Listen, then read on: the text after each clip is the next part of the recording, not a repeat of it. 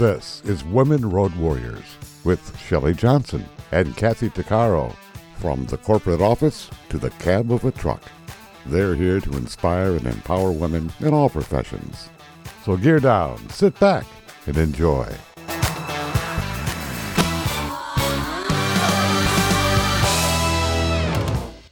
Welcome to Women Road Warriors with Shelley Johnson and Kathy Tuccaro. We're a show that works to inspire and empower women in trucking, in the trades, and every profession.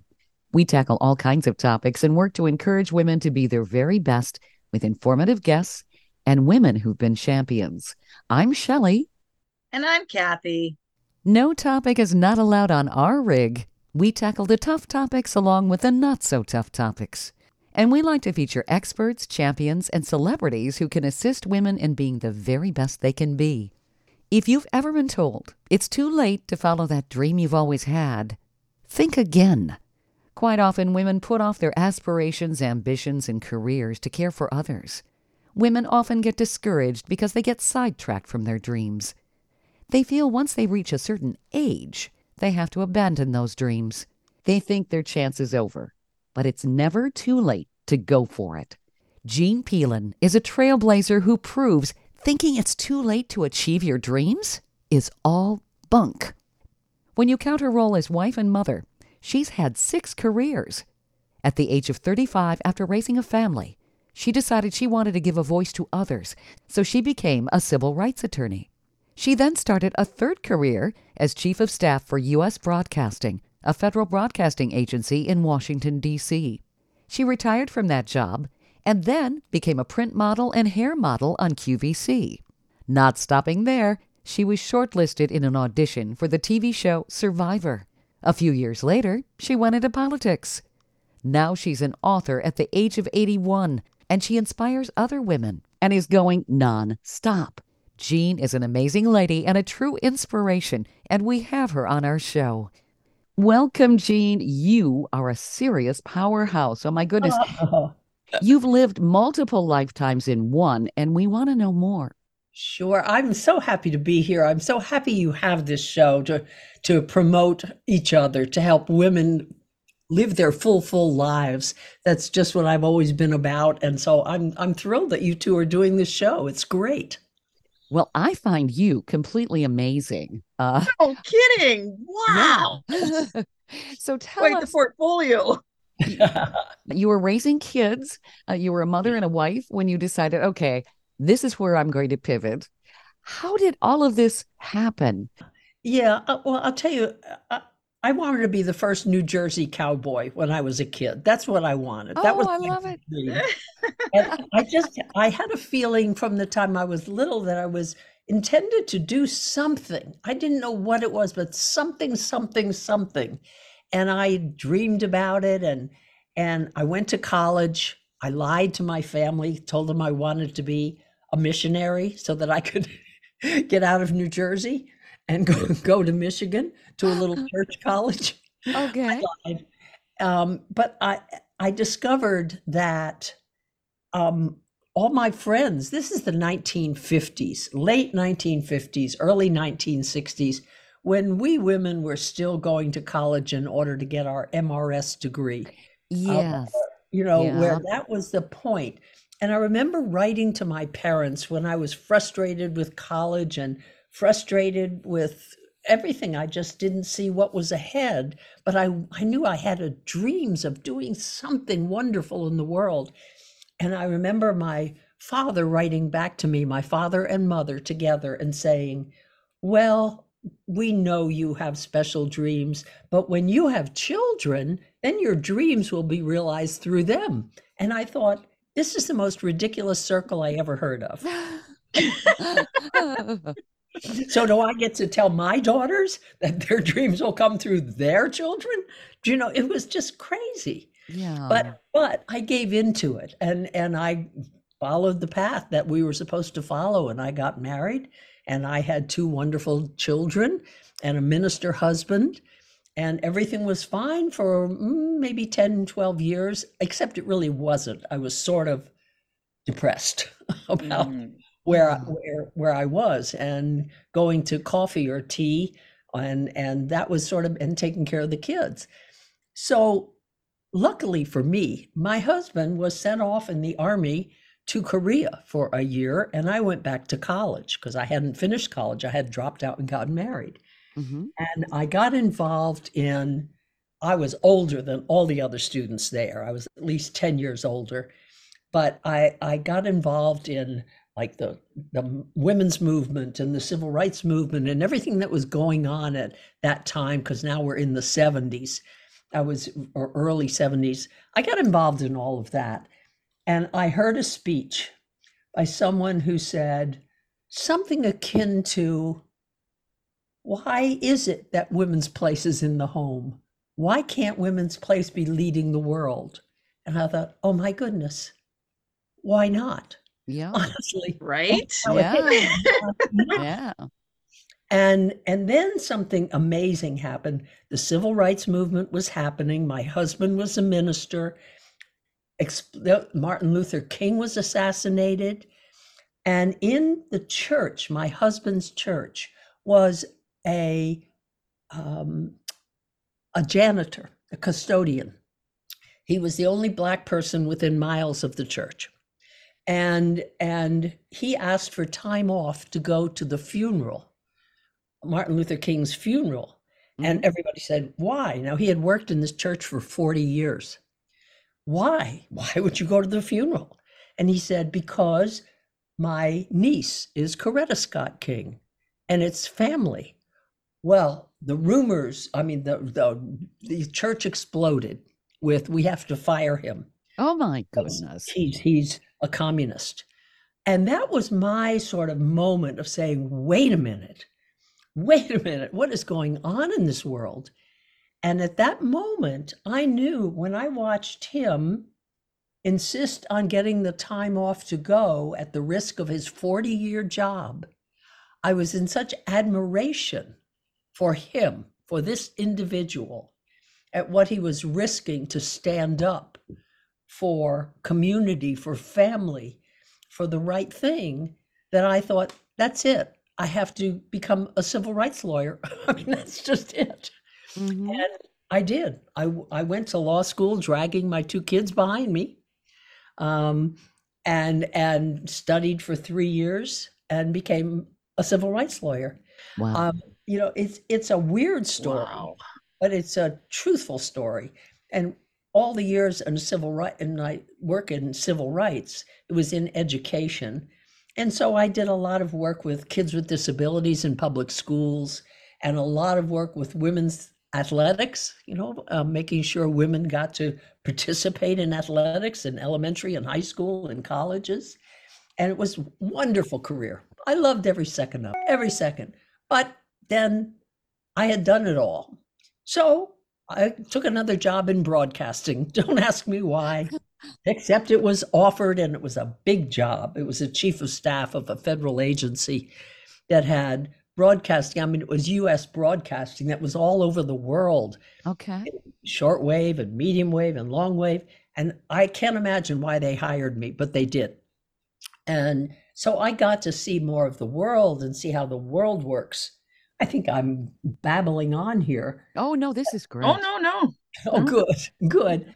And and when I was done with that, I sort of get done on things. You know, when I've done it all, when I've contributed everything I think I have to contribute, and things Moving start- on. yeah, I move on because it feels like why would I repeat myself, you know, over and over when I'm not growing and I'm not helping others anymore to grow because I've sort of used myself up. I move on. So I retired, and now you will enjoy this. The day I retired, um, the first retirement, I was in my office packing up, and the TV was on in my office. And somebody said, So you want to be a model? It was a commercial. And I thought, Oh, that's a good idea. I was 59, and Mhm. I thought, Well, I could become a model to model that women can do anything they set their minds to. Oh, I love it. Mind you, I knew nothing about modeling. I knew nothing about the modeling world. I just decided it. And I went to this thing, which was, it was about a half a scam. you know, half real, half scam. Mhm. Mhm. you went to this big hotel ballroom and they and there were like 300 people 400 people there and they said you can become a lifestyle model and they had you parade in front of all these agents they had brought in from around the country from modeling agencies Mhm. and if they liked you they would write your name down and they would keep a bunch of people behind so they kept me behind and they said yeah you can model you can model what they don't tell you is that these agents are in LA. I'm in Washington, D.C. They're in LA. They're in um, Chicago. They're in Atlanta. And they don't want people from Washington, D.C. there. They, they just got paid to be there. So, but I thought, well, they showed interest. So I wrote to the ones who were from New York City. There were several from New York City. I wrote to them and said, could I come up there for an informational interview so I can learn more about the modeling world? But really, I wanted to be signed with them. And so I went up and I got signed with three agencies, Good for you. you know, and just Good started for you. modeling. It was the best job ever. Let me tell you, when you can go someplace and they dress you and they do your hair and they do your makeup Mhm. and then and they put you in front of the camera and they say smile and then they give you money yes, right, right. it was such it was shocking to me that it was that crazy. I mean you're it's very weird. That whole industry is very weird because you're not really a person. I had to give up any idea that i had anything to sort of contribute in terms of their lives because in in that industry you're called the talent right. And, uh, I Mhm. was the talent. I didn't even have a name. I didn't need to have a name. I was just the talent that went before the camera. But it was fun. I had a great time with it. They kept giving me what I call pretend husbands. I had three jobs in a row two commercials and a print job where they would give me a pretend husband. They would show us, oh, like walking through the farmers market, holding hands or riding bicycles on the beach and giving loving looks to each other. And then they would give him a heart attack. Oh, jeez. And they would Oh, my. show me, you know, in the hospital looking concerned. or, Mhm. and I thought, I can't even keep pretend husbands. You know, this is pitiful. I know this is this is weird, but that, you know, I I loved it. Modeling on QVC and then also on Home Shopping Network. I modeled hair on QVC and skin on Home Shopping Network, and tho- those jobs are great fun. They're really great fun. I I have su- I have to tell you, my friends all think I'm crazy. I have such admiration for the hosts on those two stations because they can sell anything Mhm. Yep. anything. You know, I used to do a takeoff with one of them who thought I was very funny. I would hold up a, a yellow number two pencil Mhm. and say, This pencil is unlike any others. The shade of yellow is stunning, simply stunning. Nothing else is like it out there. And you can use this for as long as it lasts. And look here on the end, an eraser. What a clever thing. What a clever thing. I mean, that's how they talk. and they do it all day too. oh, sure. Yes. I really, I really, I think they're just amazing, amazing actresses, you know, amazing people that they can just talk through everything. Mm-hmm. And then you decided to run for office, I and did. you were a finalist on Survivor. That's I was a finalist to be on Survivor. Okay. To be on Survivor. Okay. Yeah. Um, yeah, f- uh, first I was on the I I was watching Survivor and two friends and I were writing a book about being over 50. It's still out there. You can probably buy it for a dollar and a half on Amazon. It's called Saving the Best for Last: Creating Our Lives After 50. And we were writing this, so I thought, well, how can we publicize this? And I thought, I know, I could go on Survivor. So I wrote to him, sent him a video. They ended up picking 50 of us out of thousands to come to LA, Santa Monica, and stay in a hotel for two weeks. Um, and you, it was an amazing experience. They should be handling security for the entire nation.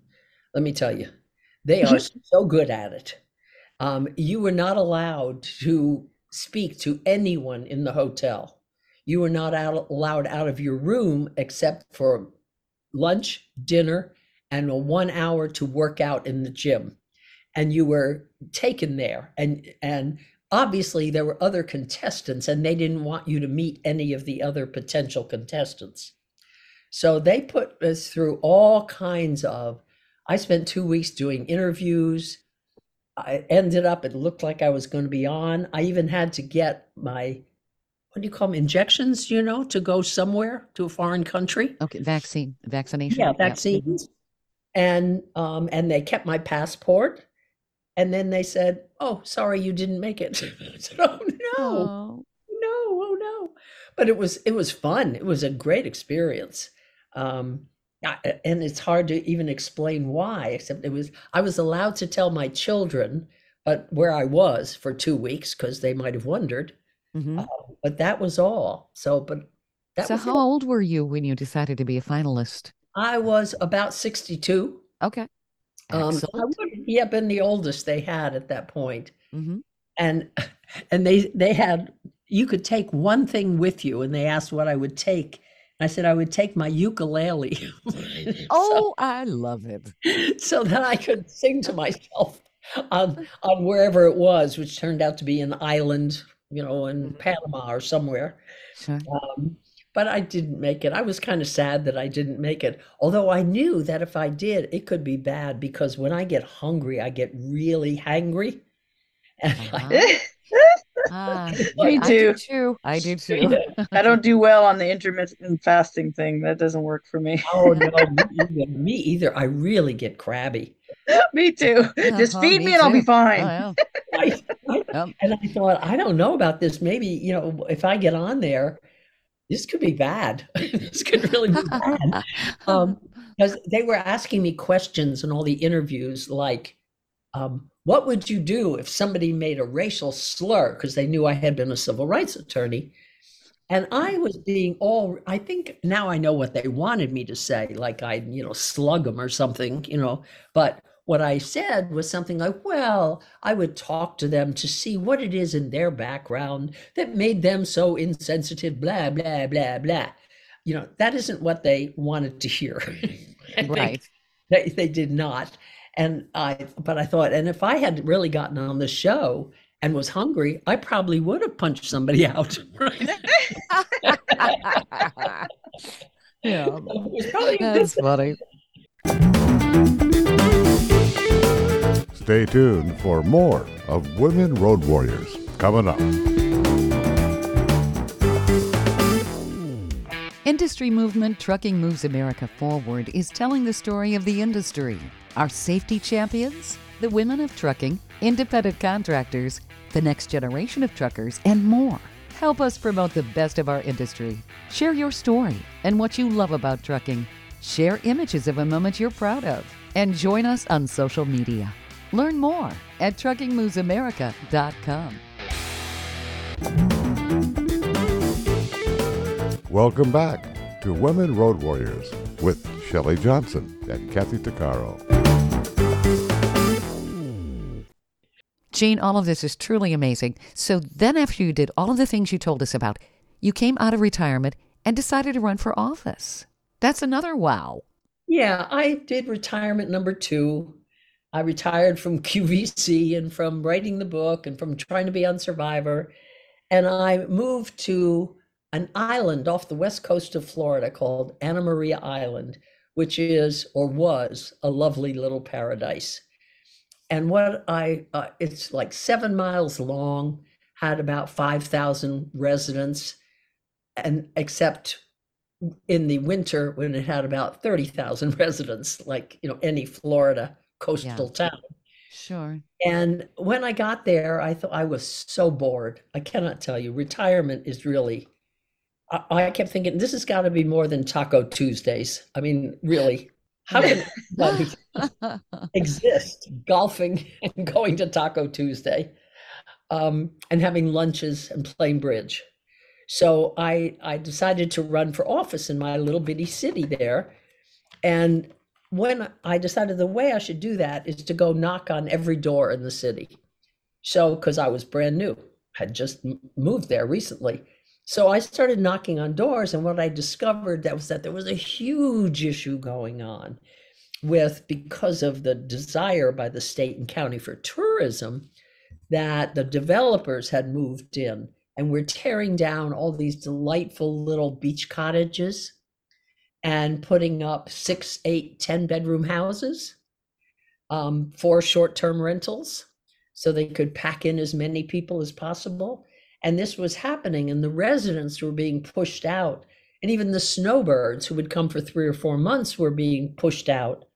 And I suddenly I had a new cause. And I ran on that basis and got into office and discovered the joys and sorrows of being a public servant. Um, and I tell you, it was really interesting. It's just a different way to serve.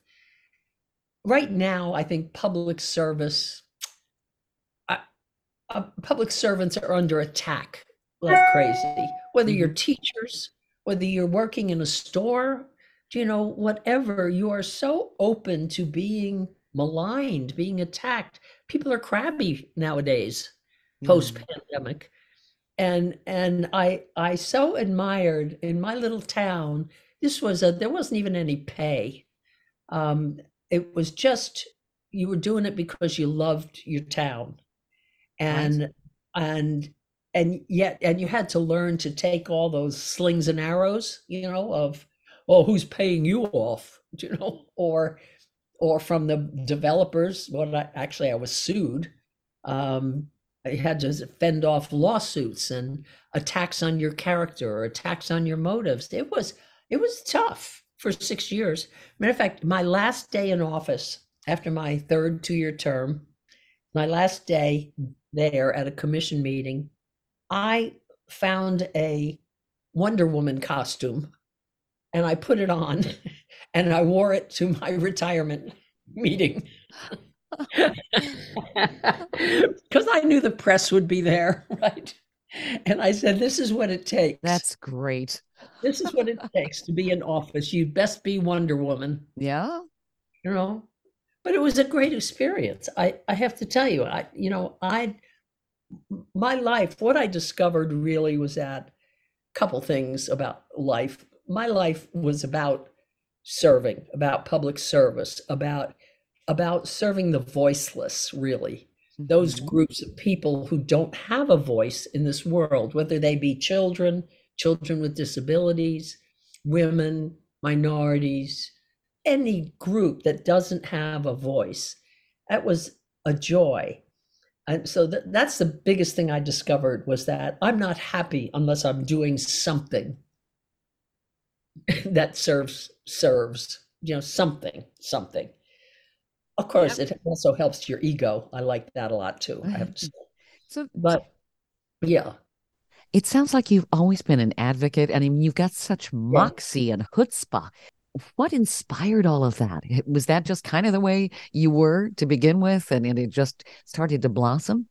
Well i tell you it's it's not a happy story. Um, i tell this in i have a a memoir that will be coming out. I thought in March, now it's August, um, coming out um, called Feisty, a memoir in little pieces.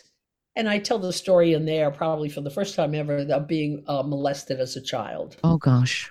And what happens when that happens? And if I kept it because I was told not to tell anybody.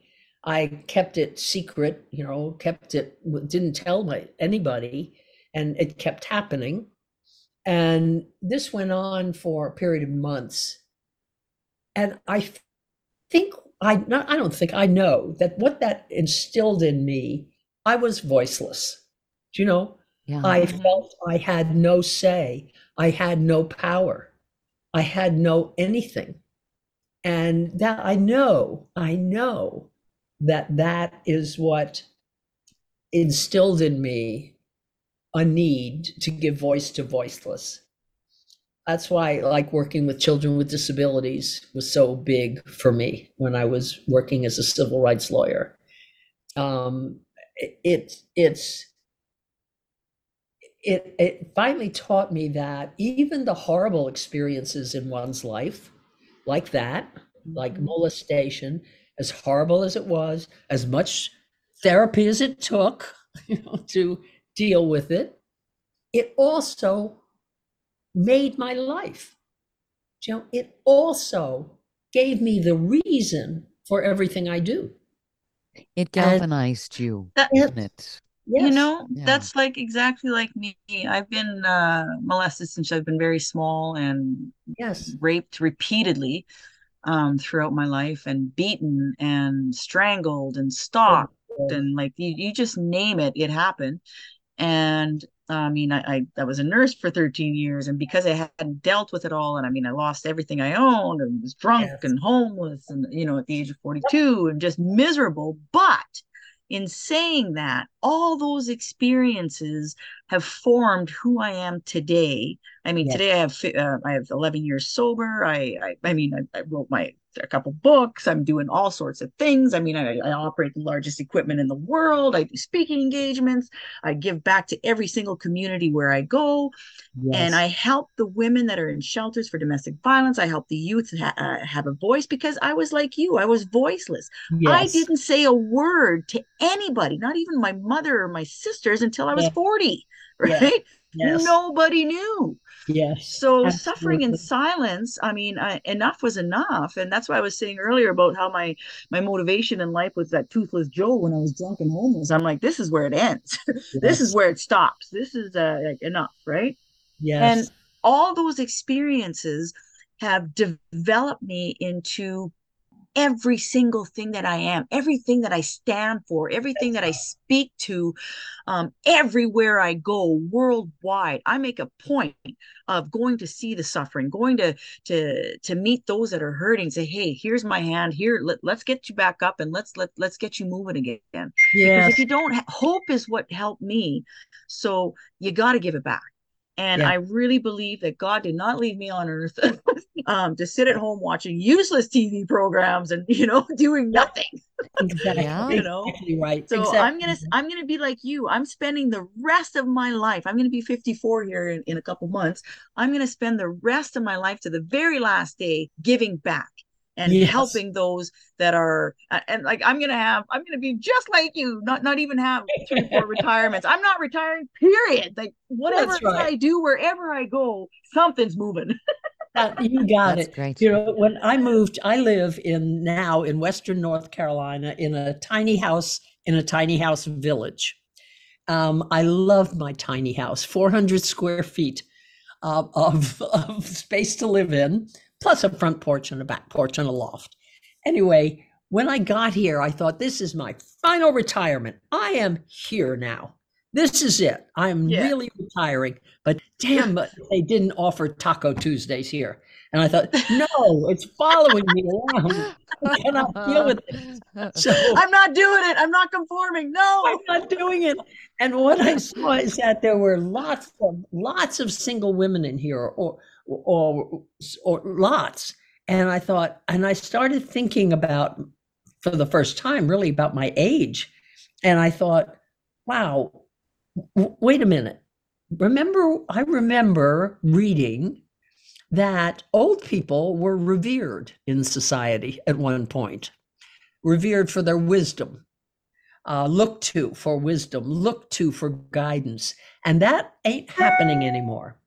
And I don't think we people who are aging know what to do with ourselves. And we have experience and we have wisdom. I'm sure we have a lot of bad habits too, but we have experience and we have wisdom and we've been through things. I've been through alcoholism. I have been through all of this and I have learned a lot. But so what? Nobody cares. And so I started thinking about, well, who are we now? Who are we when we start to age? And so I started, I started a, a website and a Facebook group called Old Women Who Write. And, and the purpose of the whole thing is to encourage women in their 70s, 80s, and 90s to write because writing is a way to pass on knowledge, to mm-hmm. pass on what we've learned. Plus, mm-hmm. it gives us a sense of purpose, a sense of self respect that otherwise we don't get from walking our dogs. Do you know, we yeah. don't get it from any external source. I mean, people look at and through us in stores. Um, I have had, you know, I have had uh, people at the counter at um, like Macy's, although there's no Macy's in Western North Carolina, who who at the makeup counter who don't even see me standing there. You know, I don't exist because I'm not anymore, you know, attractive in the world. Um, and so this has given me my new purpose here's where I am encouraging women to respect themselves, yeah. to have some to do something worth doing, to write. So I've been having the best time in my next iteration of my career in talking. I interview writers, and the writers don't have to be 70, 80, or 90 if they're inspiring people.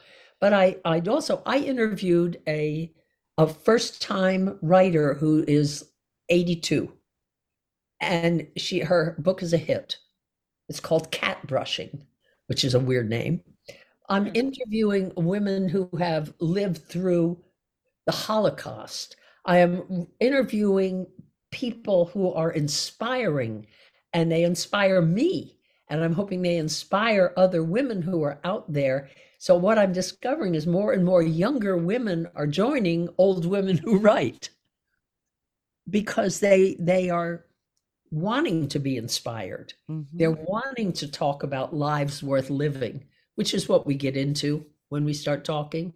What makes life worth living? You know? And for me, what makes life worth living is living fully, consciously, every minute of every day. That's the goal. I mean, I don't meet that goal when I'm, you know, watching Dr. Phil on TV, oh, but, but I that's what I strive to do. And I, the other thing I want to share with you, and for people who you know listen to your show, who may be looking to do something but are scared, here's what I discovered in my life. I never knew how to do anything I set out to do. And I never knew how I was going to do anything I set out to do. I never had a plan um, and follow step one, step two, step three. But what I always had was a vision of where I was going, a vision of what I wanted and what I wanted to make happen. And once I had that vision and committed to it and got into action about it, boy, did the universe back me up.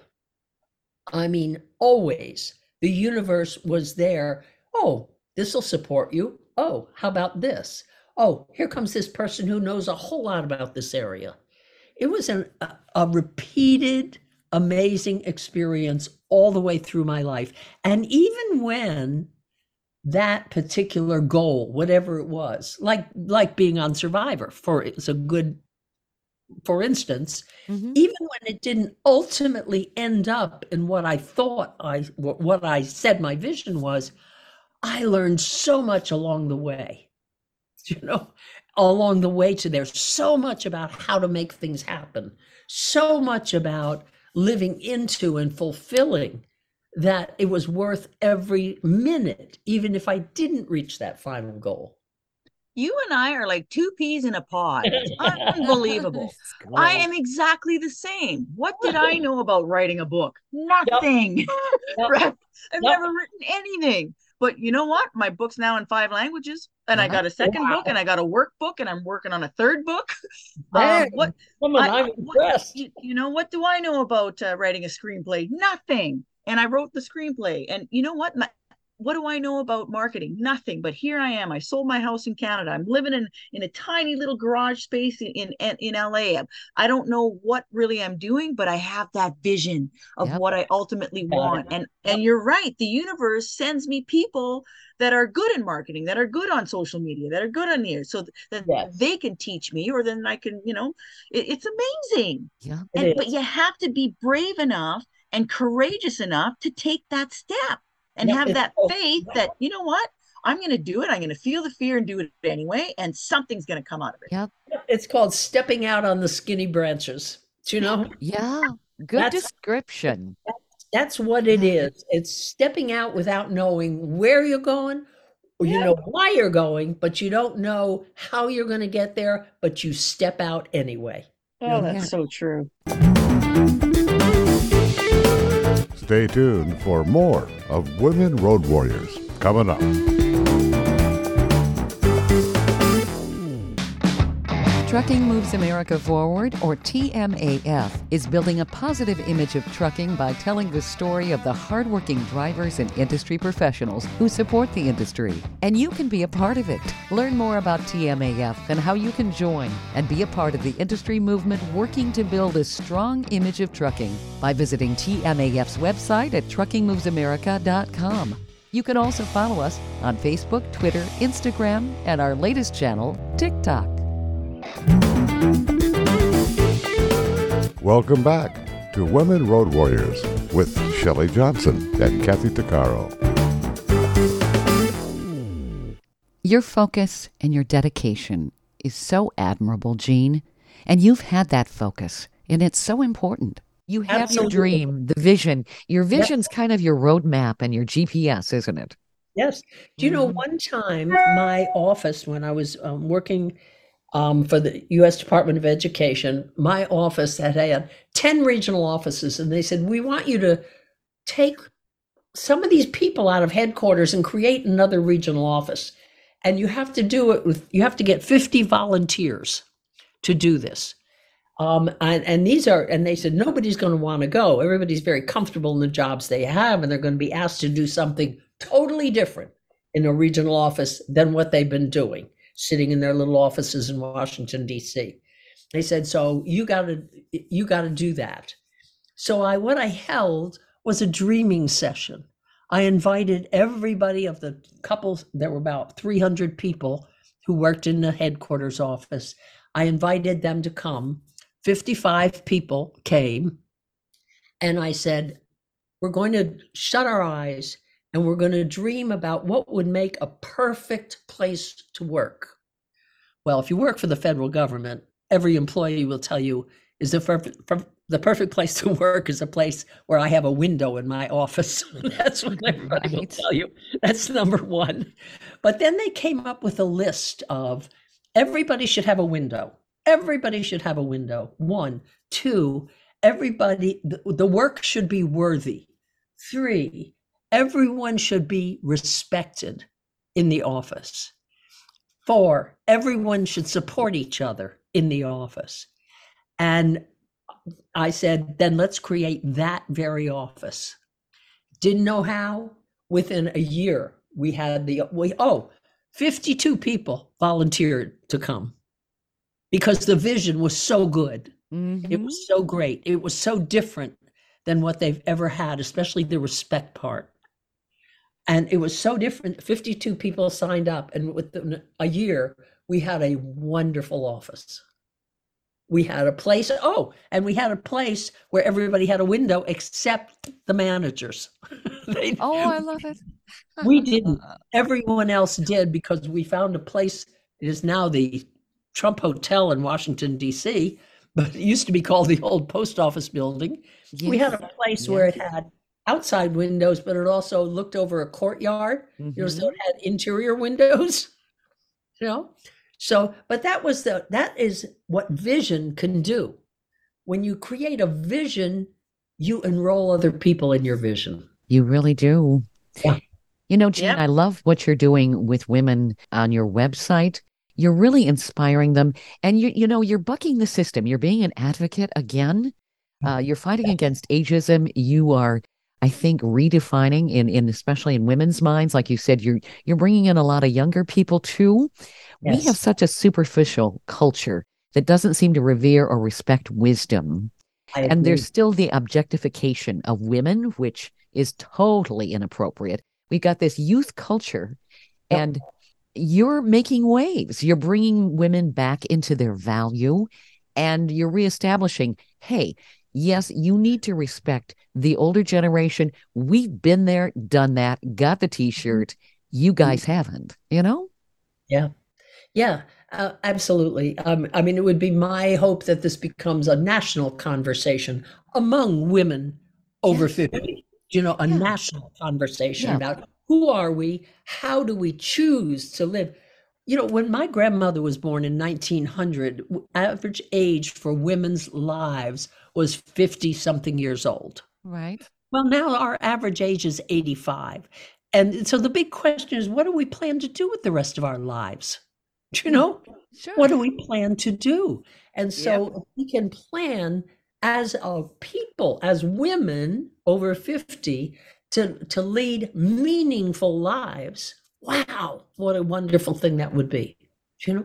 Yes. And maybe it will also get women to stand up um, in terms of demanding what's right, what they deserve. I mean, even when women go into doctors' offices, I've heard this said, and and I, uh, when I was helping taking care of my disabled mom, I saw a lot of sexism with the doctors. Quite frankly, oh, yes. they dismissed her, and yep. I stood up and said, That ain't happening. Mm-hmm. Mm-hmm. And she was disabled. She couldn't speak well all the time. She'd had encephalitis. And I remember bringing her in to talk to the doctor. He'd prescribed some, some medication she didn't need. And I found out the proper tests weren't being done. And this was a $400 a month medication. She did not need it. And I was asking him questions. She's sitting there with me. And he said, Well, it's apparent somebody's been doing their homework. And I shot back. I said, somebody ought to be. And, yeah, really? Really? I looked, I looked over at my mother and she had her thumb up, just at me, like, you go, girl. You know, it really hit me hard how my yes. mother was being dismissed. Yes. And yes. that's so wrong. Right. Yep. Right. Mm-hmm. Once once women are past the childbearing years and the years when they can be considered as sexual beings, okay, which ends somewhere in their mm, late 50s, probably. I'm talking about how the rest of the world sees us. Mm-hmm. That's when your invisibility become, becomes evident, that women become, because of their age, invisible.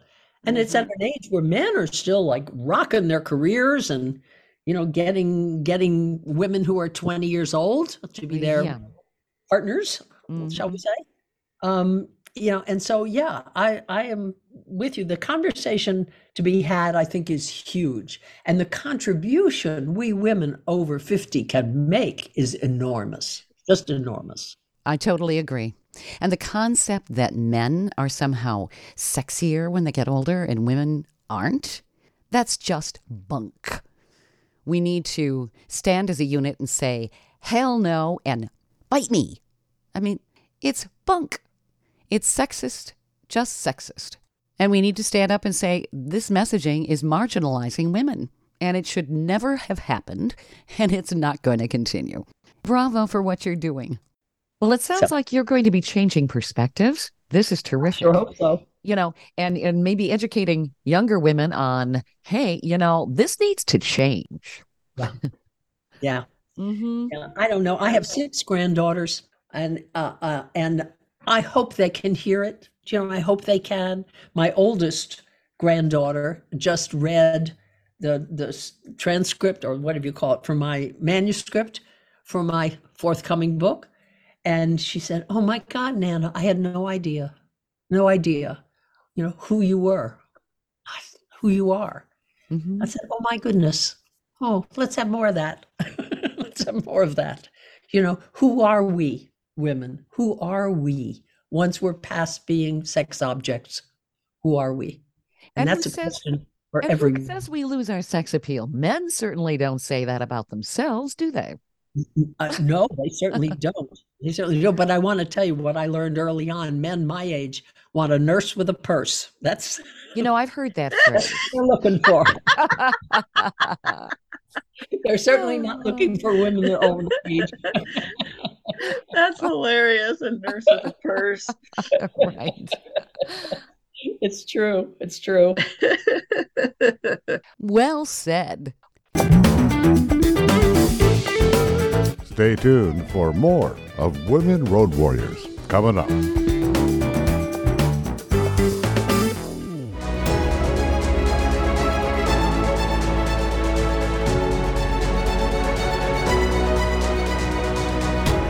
Kathy Tuccaro is nothing short of amazing. She not only drives the world's biggest truck as a heavy equipment operator in northern Alberta, Canada, she's an international motivational speaker and the author of Dream Big, an autobiography about overcoming a lifetime of trauma and abuse that led to dreams of success. Kathy inspires people the world over to change their lives and improve their self worth. Her book will change your life. She's passionate about personal growth and believes anyone can change their circumstances and overcome their obstacles if they believe in themselves. Her life will amaze you and seriously inspire you. Be sure to order a copy of her book, Dream Big, on Amazon.com.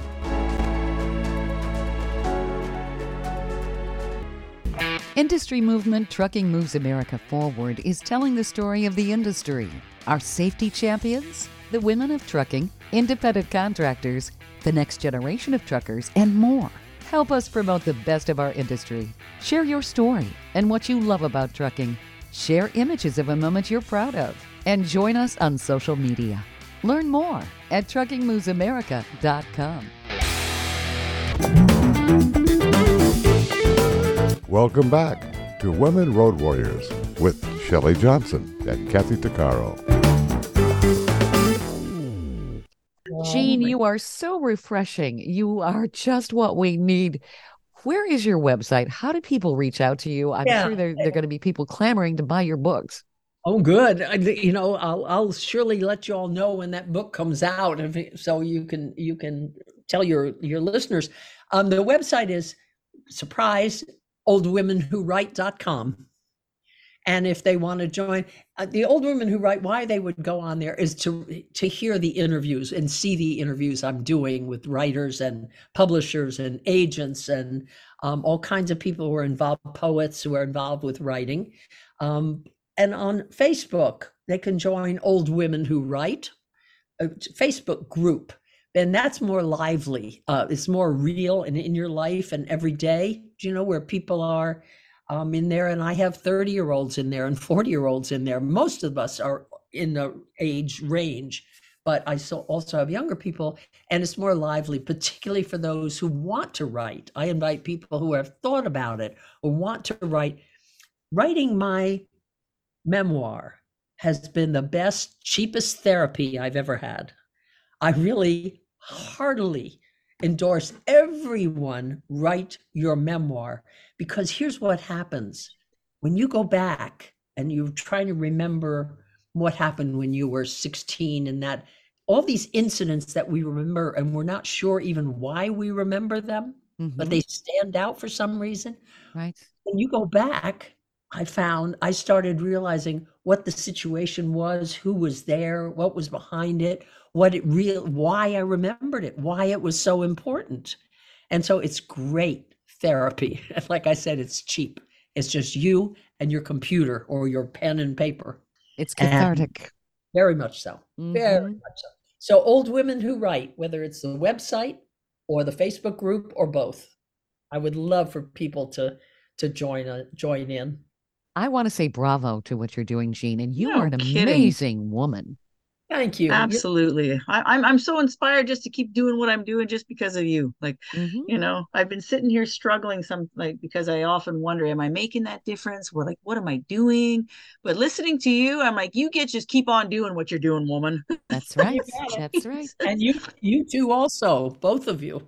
That's why we invited you on here because we want to inspire women and empower them. Yeah.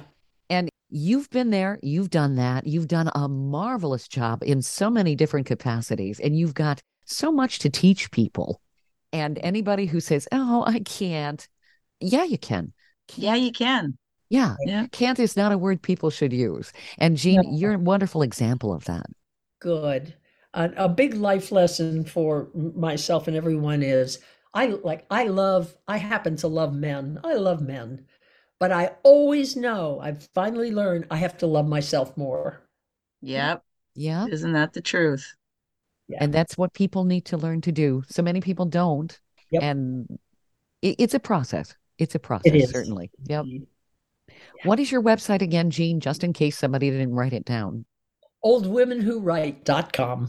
Okay, wonderful. And people can reach out to you with any questions, that sort of thing? Absolutely. Absolutely. Or or join the Facebook group Old Women Who Write. This is so much fun talking to you. I'm inspired. You made my day. It definitely made mine. My goodness. If you ever get to Western North Carolina and want to see a tiny house, a tiny house village, come on by. How cool is that? You know, I've seen them on TV. Mhm. They're very cute. They're very adorable. They really are. I and they got it. a lot of good storage, so you're not tripping over stuff and that kind of thing. And You Oh, don't need to clean very much, which is the bonus. oh yeah, right. And it's a village. It's truly the first one I've ever lived in where people help each other out all the time. Oh, Oh, very awesome. cool. Everybody else is okay. Yeah. So yay. Yeah. Thank you guys. Thank you you, so Jean. much. Oh my goodness. You're somebody who inspires women. We need more of that. Ah, you're very nice. I really, really appreciate it. And I've said again, you know, I when I first saw your title, uh, you know, Road Warriors, I thought, I'm thinking Mel Gibson. I thought, what, what, what? when I read about it, I thought, well, what a neat thing! What a great thing to do! You know, I'm I'm just standing in admiration well, of you. thank you. Mhm. Thank you. That's a huge compliment. Appreciate it, Jean. And you have been a wonderful guest. Thank you for being on the show. We hope everybody's enjoyed this episode. And if you want to hear more episodes of Women Road Warriors or learn more about our show, be sure to check out womenroadwarriors.com. And please follow us on social media. And don't forget to subscribe to our podcast. Thanks for listening. You've been listening to Women Road Warriors with Shelley Johnson and Kathy Tuccaro. If you want to be a guest on the show or have a topic or feedback, email us at sjohnson at womenroadwarriors.com.